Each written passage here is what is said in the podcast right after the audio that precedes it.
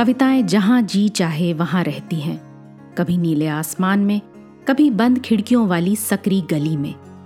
कभी पंछियों के रंगीन परों पर उड़ती हैं कविताएँ तो कभी सड़क के पत्थरों के बीच यूँ ही उगाती हैं। कविता के अलग अलग रूपों को समर्पित है हमारी पॉडकास्ट श्रृंखला, प्रतिदिन एक कविता। कीजिए एक नई कविता के साथ अपने हर दिन की शुरुआत। आज की कविता है नरेश सक्सेना की लिखी गिरना। आइए सुनते हैं ये कविता उन्हीं की आवाज़ में। चीज़ों के गिरने के नियम होते हैं, मनुष्यों के गिरने के कोई नियम नहीं होते। लेकिन चीज़ें कुछ भी तय नहीं कर सकती अपने गिरने के बारे में। मनुष्य कर सकते हैं। बचपन से ऐसी नसीहतें मिली कि गिरना हो तो घर में गिरो बाहर मत गिरो। यानी चिट्ठी में गिरो लिफाफे में बचे रहो। यानी आँखों में गिरो चश्मे में बचे रहो शब्दों में बचे रहो अर्थों में भले ही गिर जाओ। यही सोचकर गिरा भीतर कि औसत कद का मैं साढ़े पाँच फीट से ज़्यादा क्या गिरूँगा? लेकिन कितनी ऊंचाई थी उस कद में कि गिरना मेरा खत्म ही नहीं हो रहा।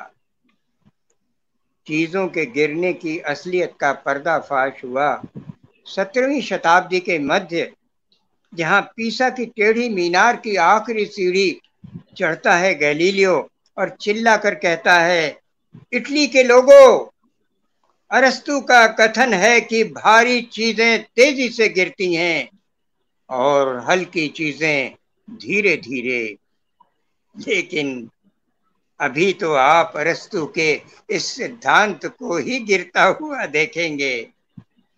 गिरते हुए देखेंगे लोहे के भारी गोलों और चिड़ियों के हल्के पंखों और कागजों को।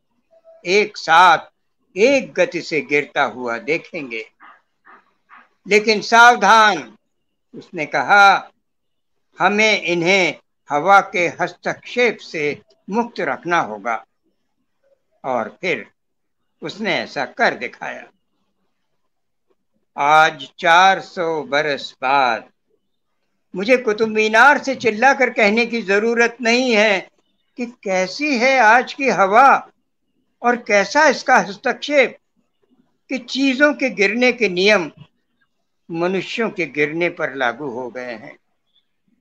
और लोग, हर कद और हर वज़न के लोग यानी हम लोग और तुम लोग। एक साथ, एक गति से एक ही चीज़ के लिए गिरते हुए नज़र आ रहे हैं। इसीलिए कहता हूँ कि गौर से देखो, अपने चारों तरफ़ चीज़ों का गिरना और गिरो। गिरो जैसे गिरती है बर्फ़ ऊँची चोटियों पर, जहाँ से फूटती हैं मीठे पानी की नदियाँ। गिरो प्यासे हलक में एक घूंट जल की तरह। रीते पात्र में पानी की तरह गिरो, उसे भरे जाने के संगीत से भरते हुए। गिरो आँसू की एक बूंद की तरह किसी के दुख में। गेंद की तरह गिरो खेलते बच्चों के बीच। गिरो पतझर की पहली पत्ती की तरह किसी कोपल के लिए जगह खाली करते हुए और गाते हुए ऋतुओं का गीत कि जहाँ पत्तियाँ नहीं झरती, वहाँ वसंत नहीं आता। अरे गिरो पहली ईंट की तरह नींव में किसी का घर बनाते हुए। गिरो जल प्रपात की तरह टरबाइन के पंखे घुमाते हुए अंधेरे पर रोशनी की तरह गिरो। गिरो गीली हवाओं पर धूप की तरह इंद्र धनुष रचते हुए। लेकिन रुको, आज तक सिर्फ़ इंद्रधनुष ही रचे गए हैं। उनका कोई तीर तो रचा नहीं गया। तो गिरो, अपने इंद्रधनुष से छूटे हुए तीर की तरह वनस्पति, बंजर जमीनों को वनस्पतियों और फूलों से रंगीन बनाते हुए बारिश की तरह गिरो सूखी धरती पर। पके हुए फल की तरह धरती को अपने बीज सौंपते हुए गिरो। गिर गए बाल, दांत गिर गए।